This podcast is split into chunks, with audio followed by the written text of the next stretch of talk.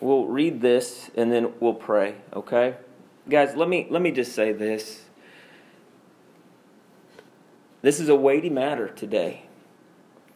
This is a doctrine that will divide. This is a doctrine that will cause fights within. This is a doctrine that on the surface may not make you feel very comfortable.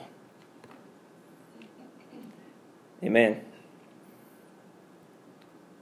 But I am telling you and me, we have no other authority than the words of the living God.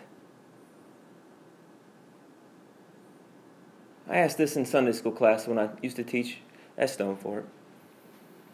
I said, if everything you've ever learned all your life was in opposition of the Bible, what do you do? Do you cling to the error for pride's sake? Or do you surrender to the word of the living God? This is something in my life that through hard times and study and whatever it may be, to fight against this is futile because it's on every page of Scripture. And there was a point in my life where I come to that day and say, I can't fight it anymore. I surrender to you, God, and your word, God. And how dare I ever question you based on my feelings? This is serious today. People don't like this. But there's no clear teaching. Let's read this. We have just, let me say this, we have just been told in Romans 8 of the golden chain of redemption. Those whom he foreknew, he predestined. Now, I didn't mention this. I mentioned it on Thursday. I did not mention it on Sunday. Uh, from, from seven pages of handouts, you lose a verse every now and then. But that word foreknew, there's two things that we get from this. Some will say, well, God just looks ahead down the quarters of time to look at what every individual's choice will be. And then, therefore, he's waiting on you. He's waiting to see what your response would be. And then, based on your response, he would say, Oh, I choose you. If you just stop and think about that for one second, does it make any sense to you? Is that a sovereign, omniscient God? Or does that make man sovereign? That his election and salvation is up to you, not him. We say that God is sovereign over all, but when it comes to salvation, no, no, no, no, no. I will tell you again, like I've said before, if God is not sovereign in 100% of all things, if there's 0.001% that He's not sovereign in, then He's not fully sovereign. If He's not fully sovereign, you have no God. God does not look down the quarters of time be like, what am I going to do? I want to, I want to declare the future. I want to declare my own will. Oh, what am I going to do? I got to wait for you? Oh, oh, okay. What, am what are you going to do? Hang on, Father. We can't, we can't do anything just yet. I'm waiting on them to see what they're going to do. That's so stupid. But that's what we are told. Those who he foreknew. Guess what that word foreknew means? Well, let me give you some examples really quickly. In the Bible, when it talks about Adam and it talks about his wife Eve, do you know what it says? Adam knew his wife, and guess what they did? They had a child. Do you think they just sat there like, let me think really hard about you? Boom, child. No. They knew him in an intimate way. In Amos chapter 3, verse 2, in referring to Israel, of all the tribes of the world, he says, Israel, I knew you and chose you among the tribes. And then the greatest evidence of this, this word that we see in Romans 8 of foreknowing, we find that same form of word in 1 Peter 1.20, and guess who it involves? Jesus Christ. And it says this, He was the Lamb who was foreknown before the foundation of the world. Now, do we think that the Trinity's in heaven and saying, okay, I'd like to do this, but I'm going to look ahead and see what Jesus is going to do? I'm up, it's up to him, and then I'm going to see what he's going to decide before he's the, the, the lamb, the slain from the foundation of the world. Would anybody say that? No. That word that we've just mentioned in just a few examples is the same one here. It means to choose, it is to love before. Those whom he foreknew, he predestined. Those whom he predestined, you know the rest, he called. It's the effectual call. Those whom he called, it's a guarantee they're justified. And those who are justified, guess what? Your ticket is punched to heaven. You're glorified in heaven. We have just learned that. And now Paul, in overdrive, comes to this point into Jacob and Esau. Let's read these verses. Starting in verse 10. And not only this, but there was Rebekah also, when she had conceived twins by one man, our father Isaac. Listen to verse 11. For though the twins were not yet born and had not done anything, good or bad, so that God's purpose, according to his choice, would stand, not because of works, but because of him who calls. It was said to her, The older will serve the younger. Just as it is written, Jacob I loved, but Esau I hated. What shall we say then? Jake, uh, there is no injustice with God, is there? May it never be. For he says to Moses, I will have mercy on whom I have mercy, and I will have compassion on whom I have compassion. So then it does not depend on the man who wills or the man who runs, but on God who has mercy. For the scripture says to Pharaoh, For this very purpose I raised you up to demonstrate my power in you, and that my name might be proclaimed throughout the whole earth. So then it, he has mercy on whom he desires, and he hardens whom he desires. You will say to me then, Why does he still find fault? For who resists his will? On the contrary, listen to this. If you're reading this and you're thinking there's some unfairness to this, he's getting ready to talk to you. Who are you, oh man, who answers back to God? The thing molded will not say to the molder, Why did you make me like this, will it? Or does not the potter have a right over the clay to make from the same lump one vessel for honorable use and another for common use? What if God, although willing to demonstrate his wrath and to make his power known, endured with much patience vessels of wrath prepared for destruction. And he did this so to make known the riches of his glory upon the vessels of mercy, which he prepared beforehand for glory. There's so much in those 13 verses. But maybe you can start to get a theme of what is happening here. We're going to dive in after we pray. Let's pray. God, we are so thankful to come to this word, this text, God, because all it screams is you and your mercy. God, let us for never one second in of our life think it, that we have done anything ever to deserve mercy. God, this is from you. It is from you and of you. God, that's why you tell us that all things are from you and through you and to you, and that to you be the glory forever. God, I pray that you would open our souls today. You would open our minds today, God. That you would just begin to show us the absolute truth of your word. And Lord, let us surrender to that. I pray that you would give me the words to speak. In Jesus' name pray that you would help us to understand this doctrine. We pray this in Jesus' name. Amen. If you have looked at the top of your handout here, you will see that uh, there's a quote here from a Swiss theologian named Roger Nicole, and he said this By nature, we are Pelagian. Does that mean anything to anybody? Probably not. Well, back in the 5th, 6th century, there was a, a man called Augustine, and Augustine had an opponent at that time where he debated, and his name was Pelagian. Now, here's what Pelagian's theory was. Here's how he thought man was that man was born neutral, was born even to the good, was born with the ability to choose God at any time because he was not born into this depravity of sin. Now, if you've been here for any of the book of Romans, you will know how unbiblical that is. We are born into sin. We are by nature deserving of wrath. There is no one who is righteous, there is no one who does good. So Augustine debated Pelagian, and Pelagian says, We can do it on our own. I don't need God. Human beings, in their own ability, can do it on our own. And he goes on to labor this point. He says this He says, But even in our nature now, every human being is born with a sense of that theory. We are man, we will do. We are man, we don't need God. I, I, I, I, I.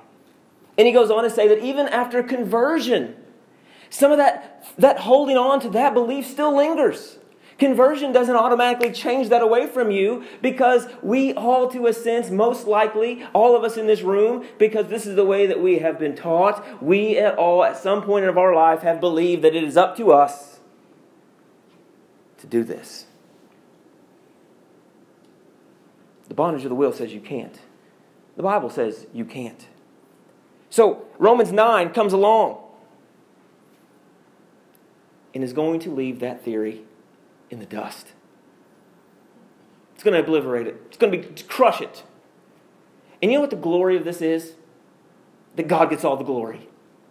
What's wrong with a doctrine that gives God glory and uh, uh, sovereignty? Can anyone explain that to me? You can't. Let's read this. Let me say this there are three ways that we get around election and predestination. There are three ways in this text that people do it. Number one, it's the easiest, and I've been there. I'm guilty of one. You ready? You ignore it altogether and act like it's not in the Bible. Number one, say, hey, listen, what do you think about predestination election? Well, let's go to uh, Romans 9. What? No, that's not in my Bible. That's, that's one way we get around it. I was listening to RC the other day, and he said he debate. He went on this radio show, and he was debating this guy on this doctrine. And he said every time I would go to discuss Romans 9, he would quote John 3:16. And he said for 1 hour, I tried to get him to talk about Romans 9, and he refused to do it.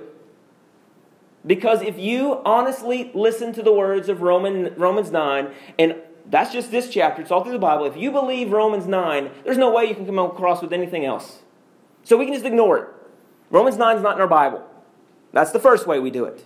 The second way that people do it is say it's all about a nation. He's talking about nations here. He's talking about Israel. He's talking about other nations. Except for we've got a problem. He's spe- speaking specifically about two individuals here. So we don't see that anywhere in the text that can be validated. And number three is we talked, we talked about earlier that God looks ahead in time, sees who would say yes to him, and that's who he's referring to here.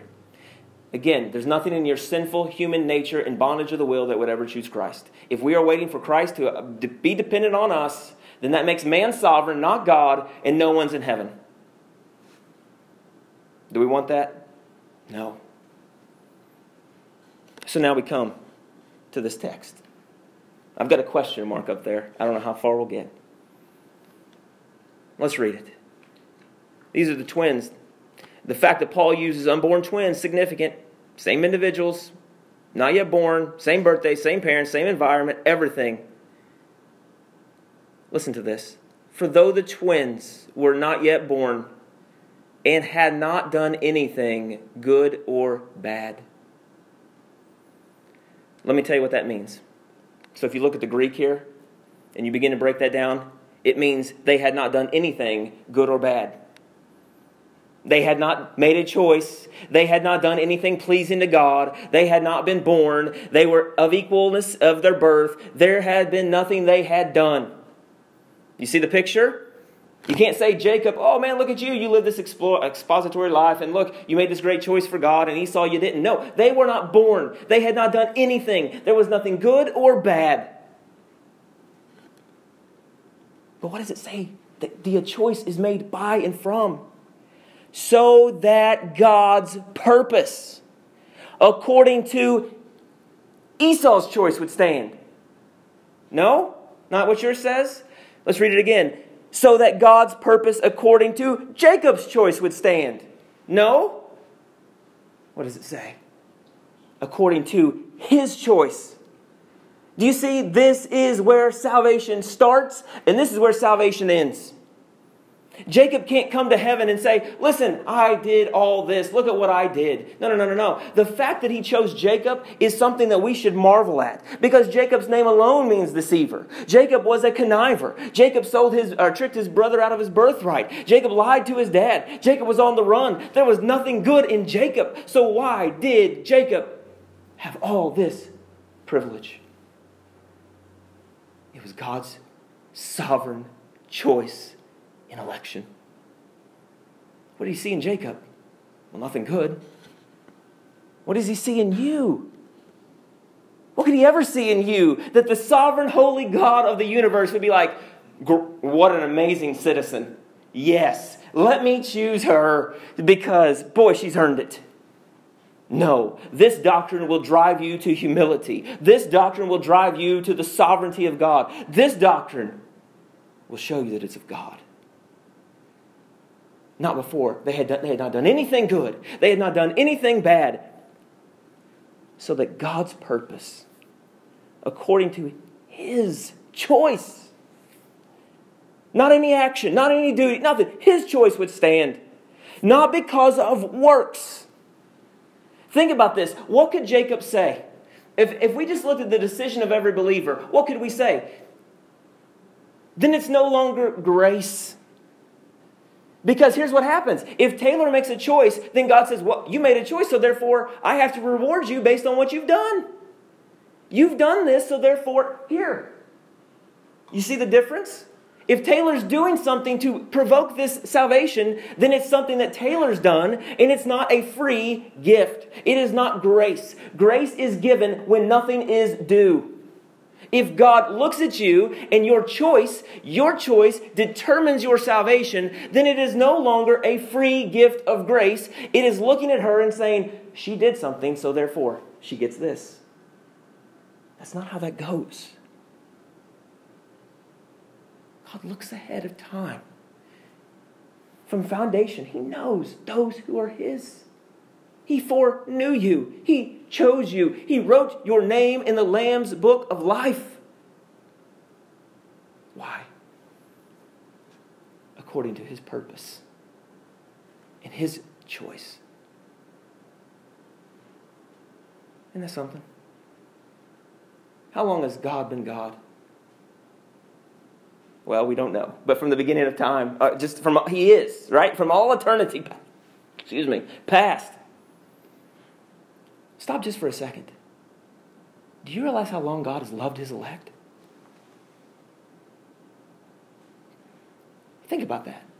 Let's just say in human terms, he's, this, this world's been around for 40, 100 trillion years. Just made that up. God has loved you before the earth was even into existence. Do you know how long God has loved his chosen people? We can't fathom that. We can't rationalize our minds around that. Do you know the lengths that he went to redeem his people?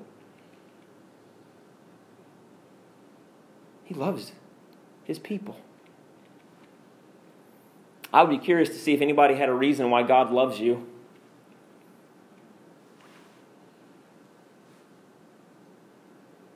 We don't have enough time in the day to sit here in silence. Did you do anything for God to love you and to choose you? No. And we see this in one verse.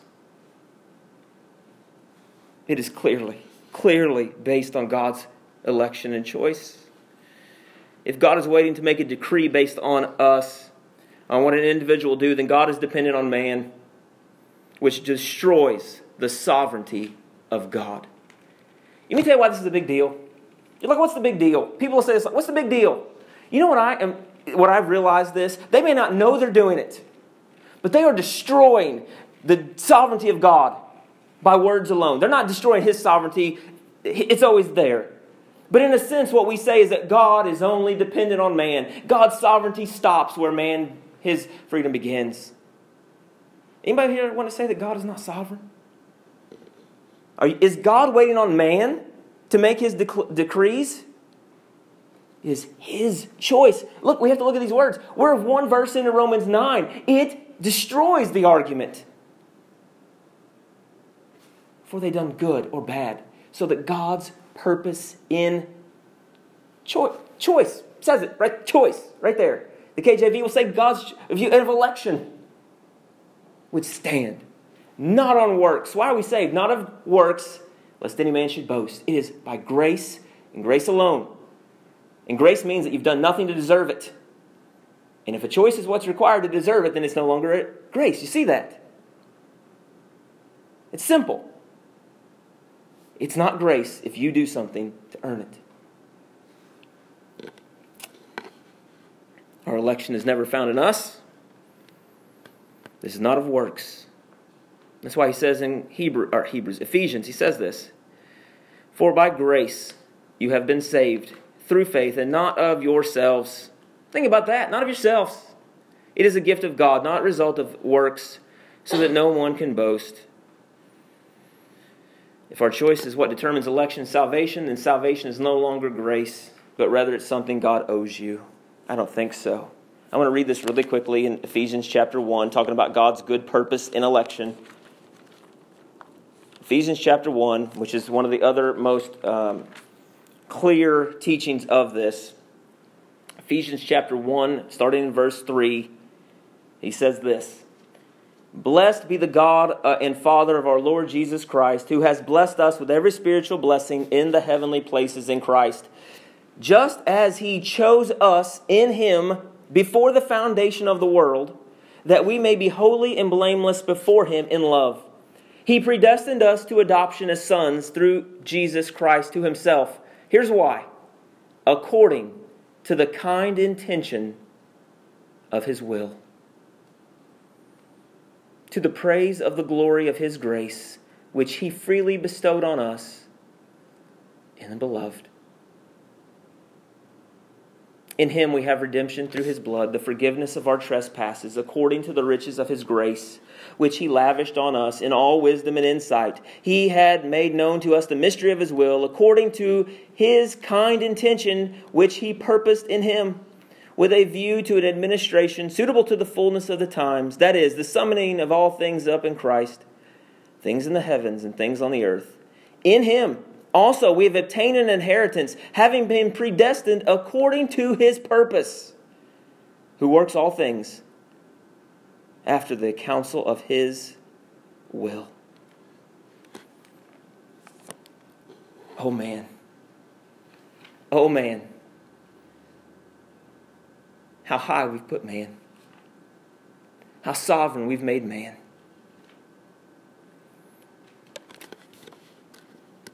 For though the twins had not yet been born or had done anything good or bad, so that God's purpose according to his choice would stand, not because of works, but because of him who calls. We talked about that, the effectual call that God gives. Those whom he foreknew, he predestined. Those whom he predestined, guess what he does?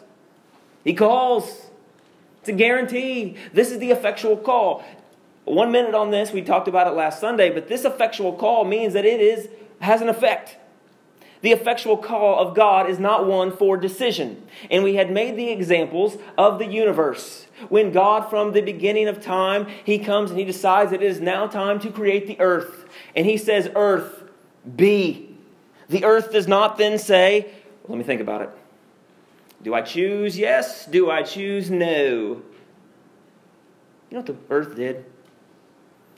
It was placed exactly where the sovereign decree of God told it to be when God, before there was light, says, Let there be light. That was an effectual call.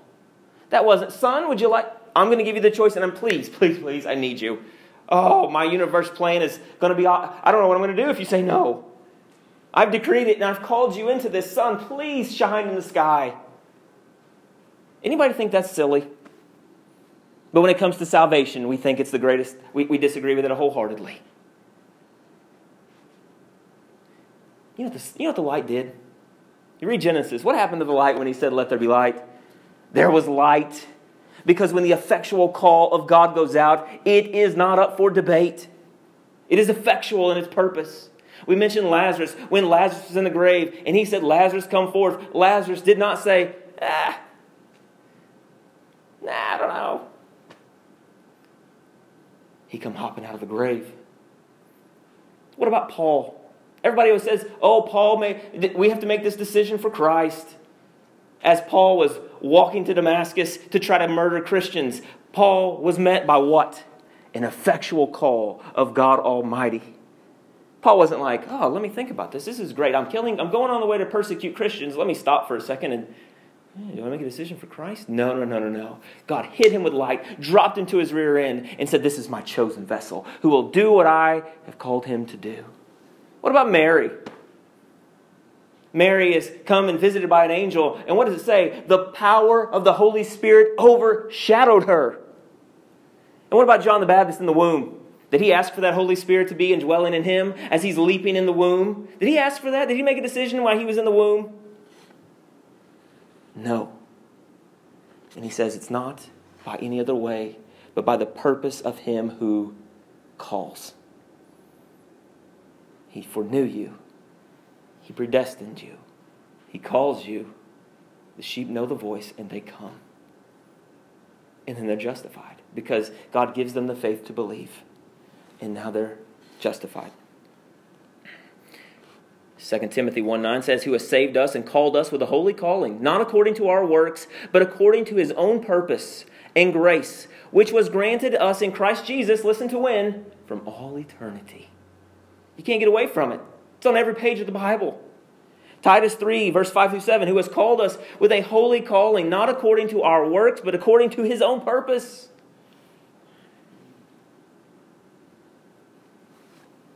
It's dependent on him who calls. We see this in the golden chain. And believers are not those who have made God's call effectual in their lives, but rather those who God, his effectual call, was made alive to them from God.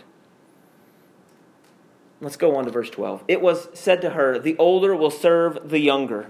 Now, this is significant because in ancient times, the older had all the privilege. It had all the, it had everything. This is why, you remember, this is what's going to be predicted here when Jacob tricks Esau and sells him his birthright. He lost everything in that.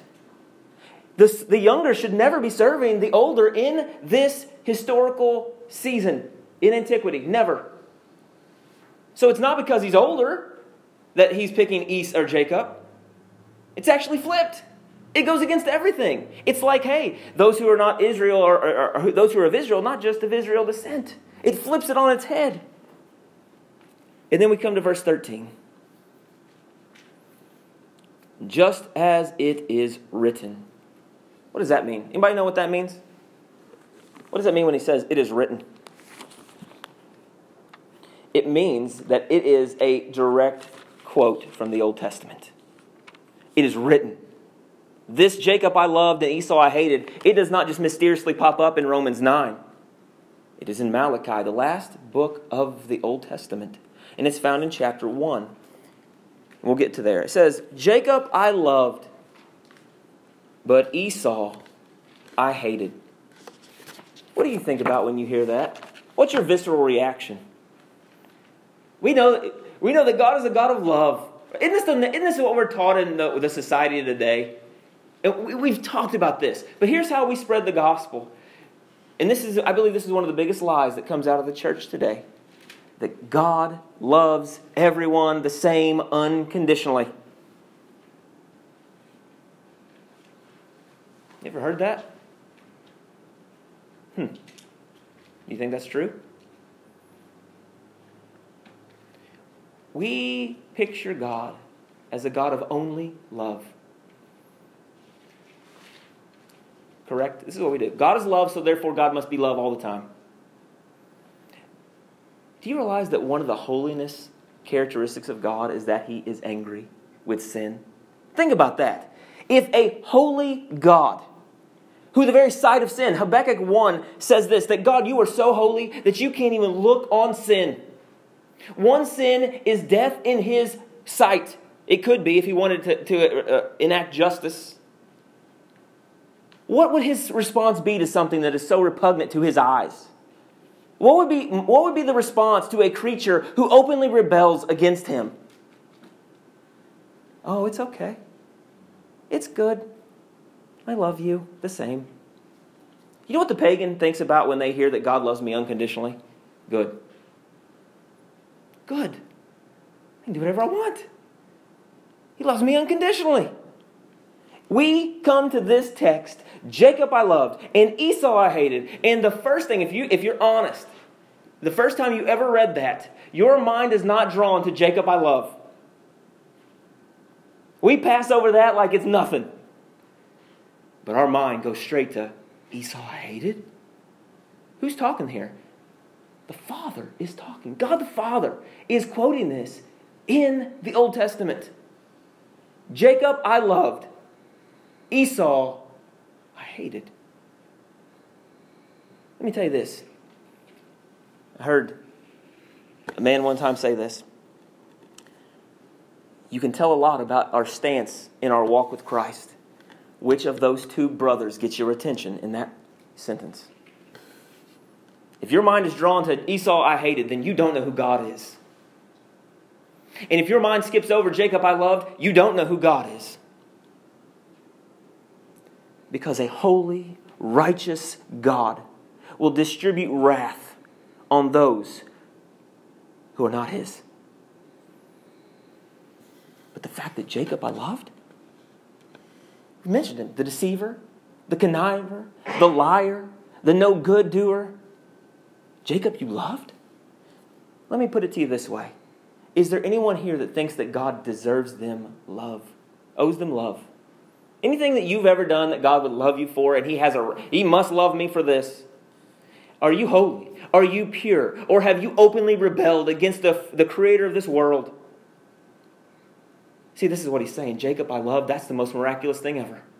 That he would take a rebellious, fallen, sinful creature, and the holy God would have mercy on him based on nothing he did.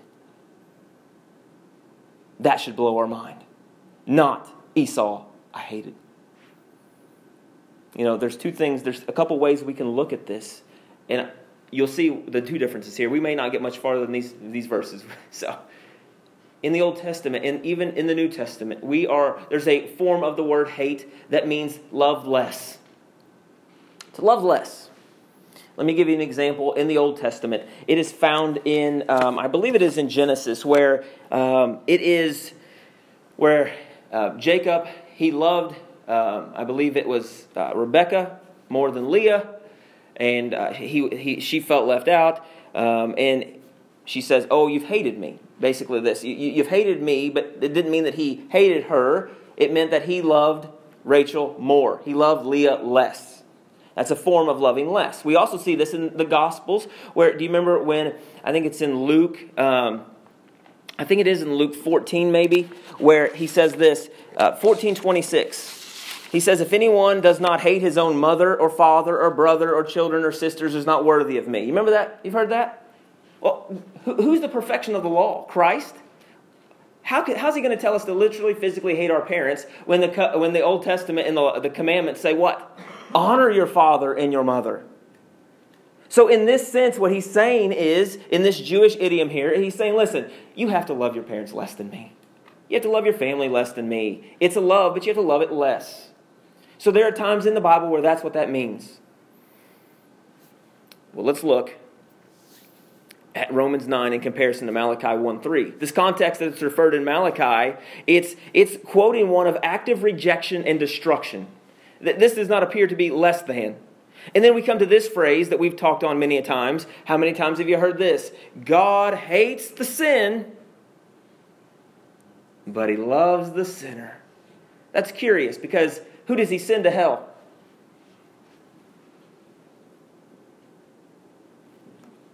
This is not the God that we taught.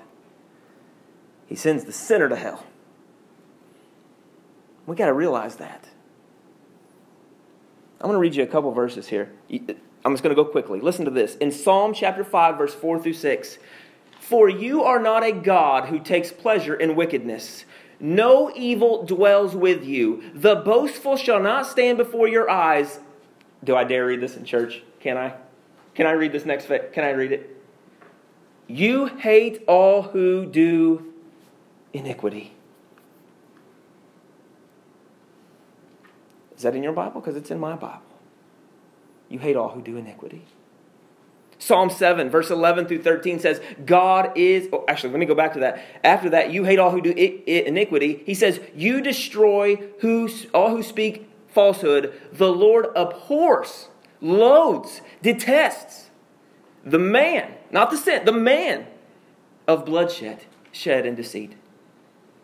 Then he goes in Psalm 7 and he says this in verse 11 through 13 God is a righteous judge and a God who has indignation every day.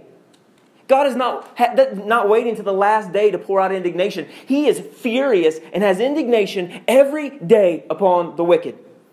Remember this in Romans 1 where he says, or Romans 2 where it says they are daily laying up wrath for that great day of judgment? Every sin that an unbeliever does, every sin that is just being piled on, on and on and on for a greater wrath on that day. He is angry. He is indignant. He is furious with the wicked daily. He says, If a man does not repent, he will sharpen his sword.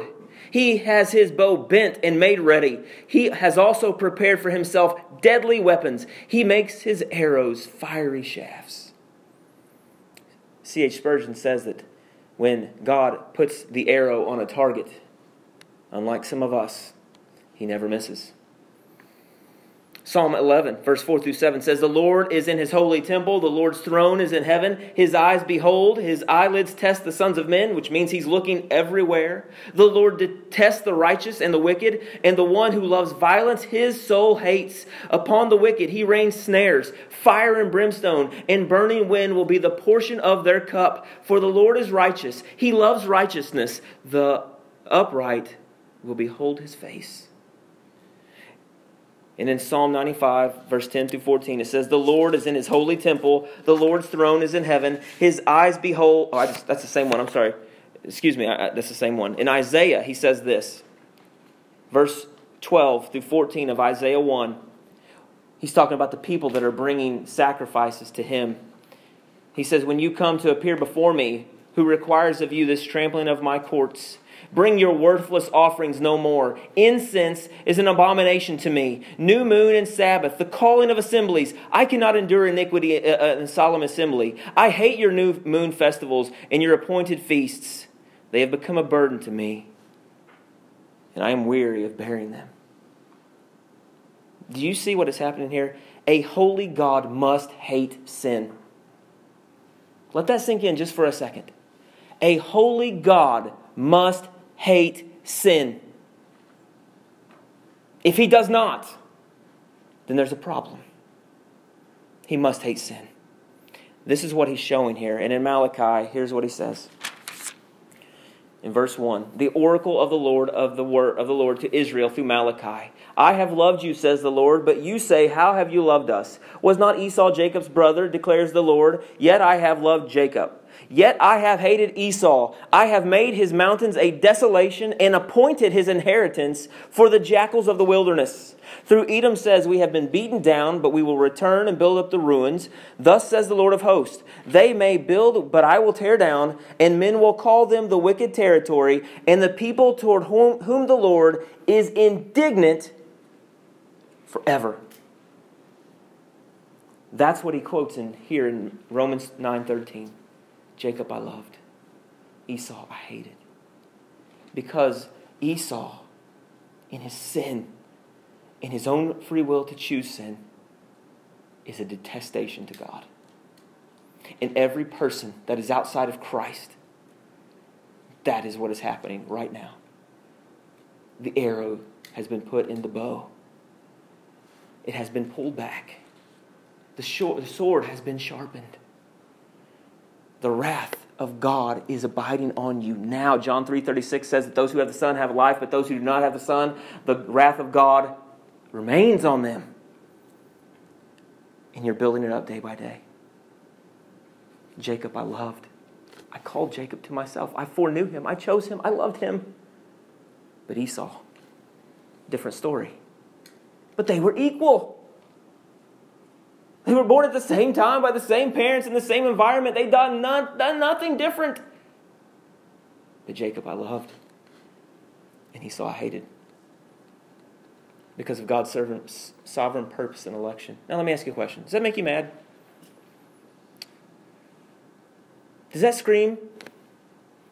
That's not fair. Isn't that the anthem of the Christian world anymore? God blesses someone else. That's not fair. I, I listen, I'm struggling with this, and that, that pagan is getting this. What do we say? That's not fair. God has to offer salvation to everyone equally. That's not fair if he doesn't. I wonder how many times God gets sick of that sentence. I'm going to say this kindly because I talk to myself. Listen, I've talked to myself in my office the last several months. I'm going to ask you this Who in the world do you think you are?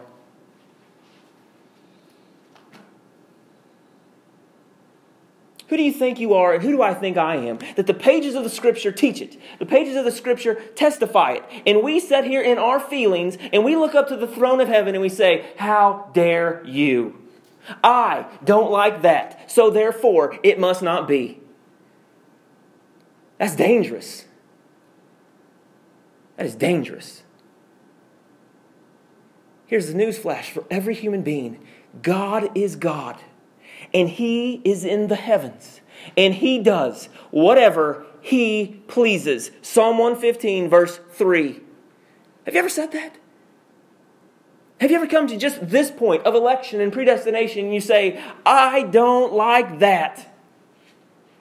That doesn't feel good to me.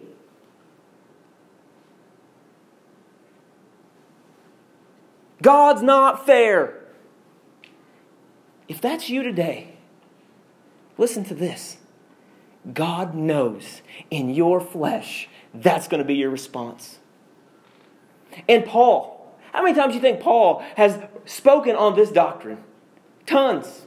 And you know what a good teacher knows? What the questions are going to come, when they're going to come, and where they're going to come. And Paul knows it. And listen to this if, if any moment in your life, or even today, currently, if you think that's not fair, if you don't think that's right, Paul, through the help of the Holy Spirit, is getting ready to talk to you. And listen to what he says. See if it's an uplifting message to you, or tell me if he rebukes you and me, because I've been here.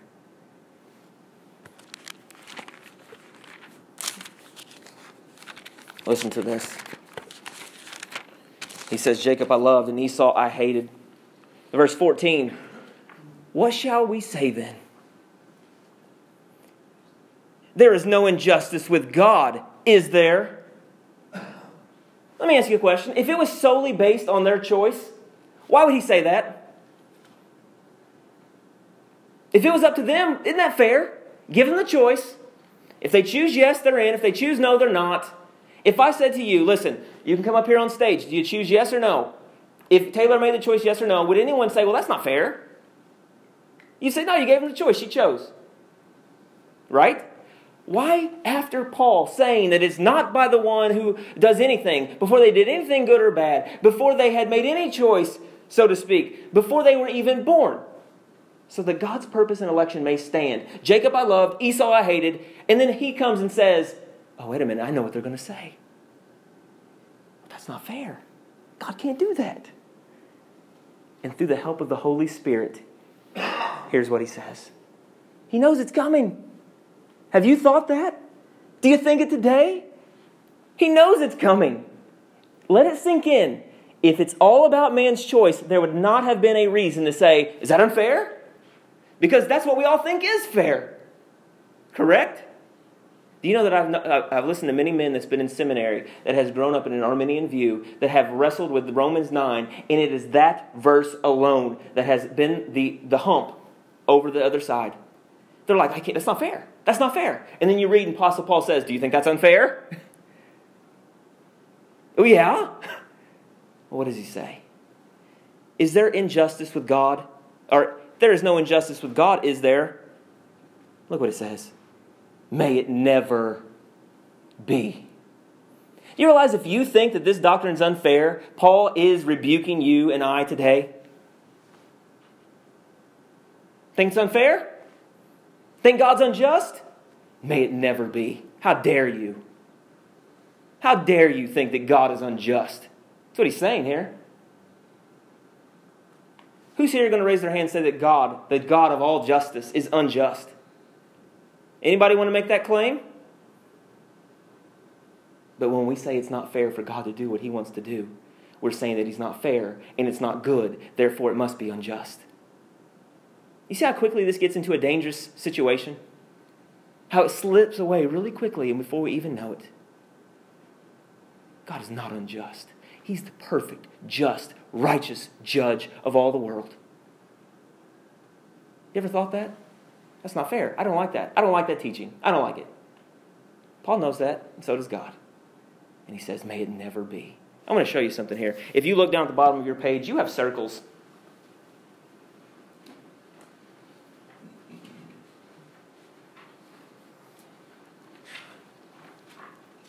Is there ever an innocent human being? No.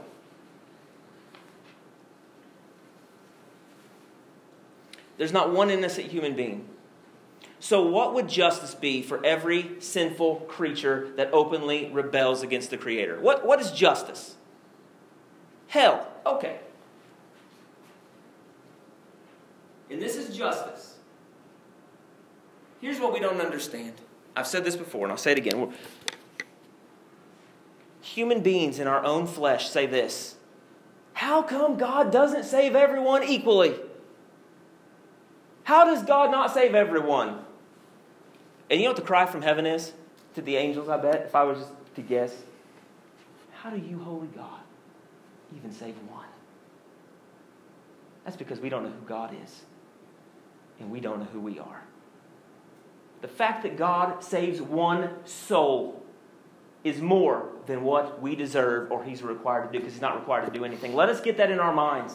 He must do this. He must do this. He must do this. He must not do anything the creature tells him he has to do. You want justice? Every soul in hell has had perfect justice given to them. Let that sink in. There's not one person in hell who's there unfairly. That's not fair. Of course it is. We've made this point. If a child rapist came up before us today and God said, You have the ability. You let them go or do you keep them? You want to put them in prison or you want to let them free? What's justice? Prison? Am I guaranteed? Do I have to give them mercy? Now, if I if I release all pedophiles, does that mean you want me to go to every prison and release every pedophile, put them back into the community? He got justice, correct? If I say prison, he got justice. Why is that so bothersome to people? We scream for justice. We don't want justice for ourselves. Because justice for ourselves is hell as well. Repeat it again. There's not one innocent person in hell. Every person in hell has received and will receive perfect, holy justice. And God, if He was he could be just across the board, and every human being that has ever lived, he could place them in hell, and he would be perfectly righteous in doing it. You worthy of heaven? One sin against a holy God is worth hell. You worthy of that? You can't be. No one is righteous. You see the point Paul has labored? No one that is in hell has been treated unjustly. But through God's sovereign purpose In His own will, that God would look down to me, who deserves justice. And you know what He would show me? Mercy. That's the difference. God, he's going to go later say, I will have mercy on whom I'll have mercy. Do you think about that? That your state is hell unless Christ, in his own purpose, has mercy on you. It's going to come down to two factors. You see it. It's either justice or mercy. The unbeliever will have justice distributed to them in hell, and they have no excuse. But those who are in heaven, they've not had justice poured out on them. They've had mercy. If you demand mercy, it's no longer mercy. If you demand grace, it's no longer grace. Me and Zeke were talking the other day. Sorry, Mark. I believe the quote is something like this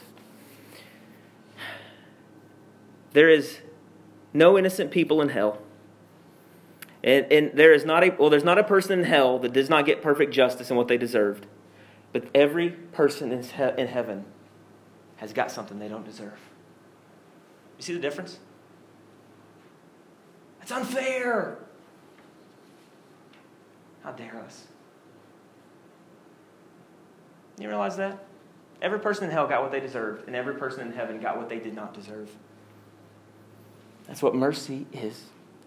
Of all the people that have ever walked this planet, if you are a true, regenerate child of God, from the foundation of the world, before the world began, God chose to have mercy on you. Not because of what you've done, or not because of anything I've ever done, but according to His good purpose. How does not, not cause us to praise Him? Do you know how dependent we are on Him for salvation? We are our lives to it, we are our eternity to it. This is what He's saying. God doesn't have to show mercy on anyone. It is His sovereign will and choice to show mercy on whom He wants.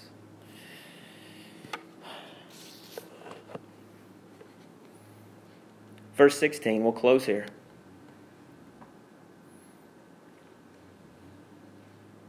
Let me say something on 15. Can you read 15 and see where it shows that God has sovereign will to have mercy on whomever he wants to have mercy on? Of course he does. I'll have mercy on whom I want. Do you think God's mercy has been equally distributed across the Bible? No, we're going to talk about Pharaoh. He hardens Pharaoh's heart. Is that the same? No. Does he have mercy on everyone? No. If he wanted to have mercy on everyone, he could. The reason that he doesn't is he has mercy on who he wants to have mercy on. Because he's God. And then Paul goes on to just labor this point a little bit more.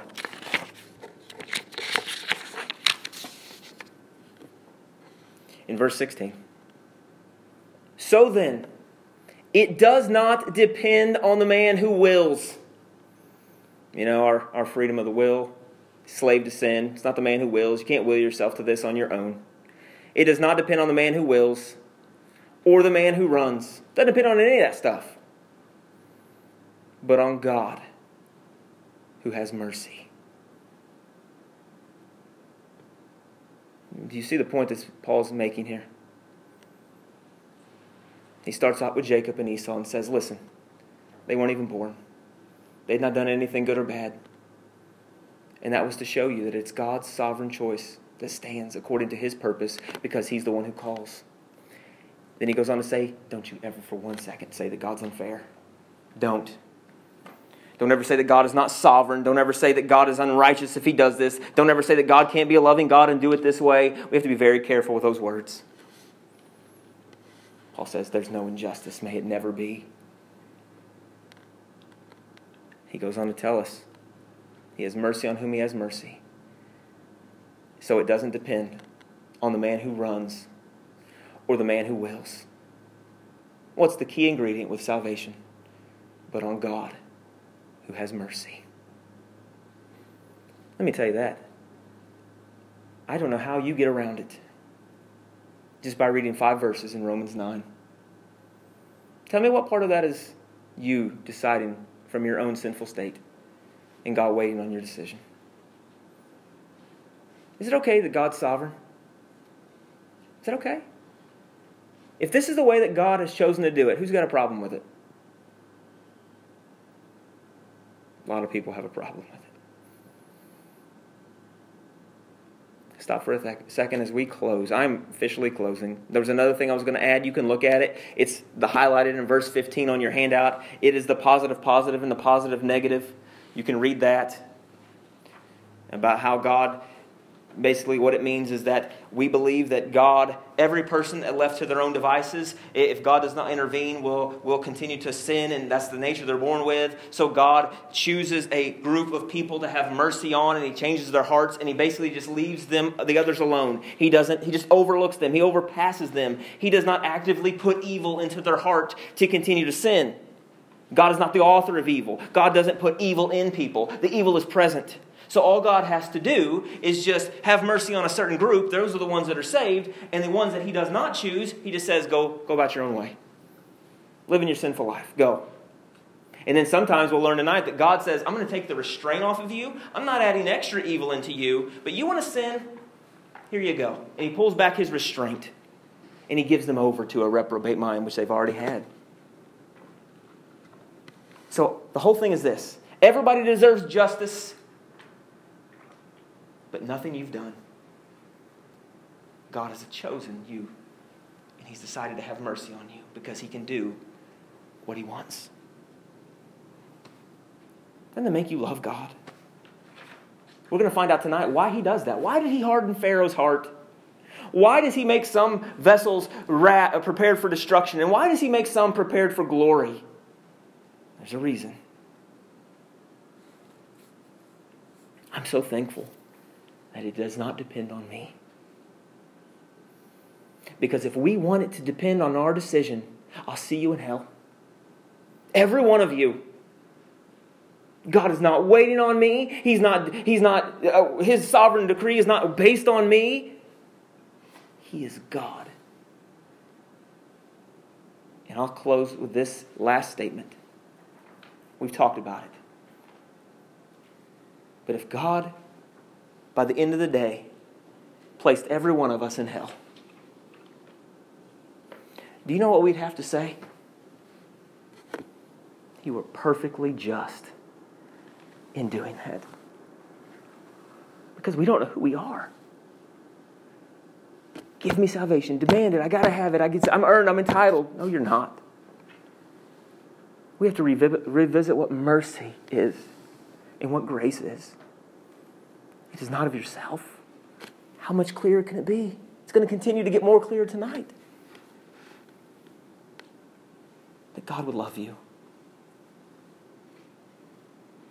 that He would call you, not because of you, because of His mercy. That's almost too good to put into words. It's almost too fathomable to think. This is what Paul's trying to tell us. The doctrine of election is real. It is through this text, hard, hard, hard, but it is through every text of the Bible. To God be the glory. To God be the glory. If He has saved you, it's not you. Praise Him. You've done nothing. You couldn't bring anything to Him. That He would just reach down and have mercy on you.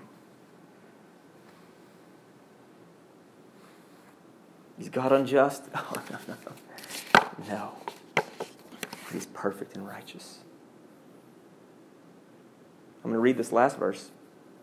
For though the twins were not yet born, and had not done anything good or bad, so that God's purpose according to his choice would stand, not because of works, but because of him who calls. I said I was going to read one more thing. This is a quote from R.C. Sproul. He says this Even when we struggle, even when we do not fully comprehend the mystery of God's sovereign will, you ever been there? Let that not lead us into blasphemy. Even though we may not fully grasp it, let us be careful to never say things that are blasphemous. Like God cannot do anything unless you tell him he can. That God is not sovereign. Be careful. Be careful. And he goes on to say this. Um, here's what he says You are required, as a Christian, listen to our standard as we close. You are required to believe, to preach, and to teach what the Bible says is true, comma, not what you want the Bible to say is true. You see the difference? Now we come to this day. We come to just this first half. The golden chain is proof enough. All the texts of the Bible are proof enough. But now you've heard the truth of God, written out verse by verse, exegeted through. Now, what do you do? Do we believe what we think feels good to us? Or do you surrender yourself to the sovereign, holy God and the truth that are in His pages? That's your choice today. You walk out of one or two ways. You believe that God has chosen from the foundation of the world, or you believe that the Bible speaks otherwise, and you walk out. I don't know how you get around it unless you rip those pages out and refuse to ever read them. To God be the glory. Amen. I want to sing this song as we close. It is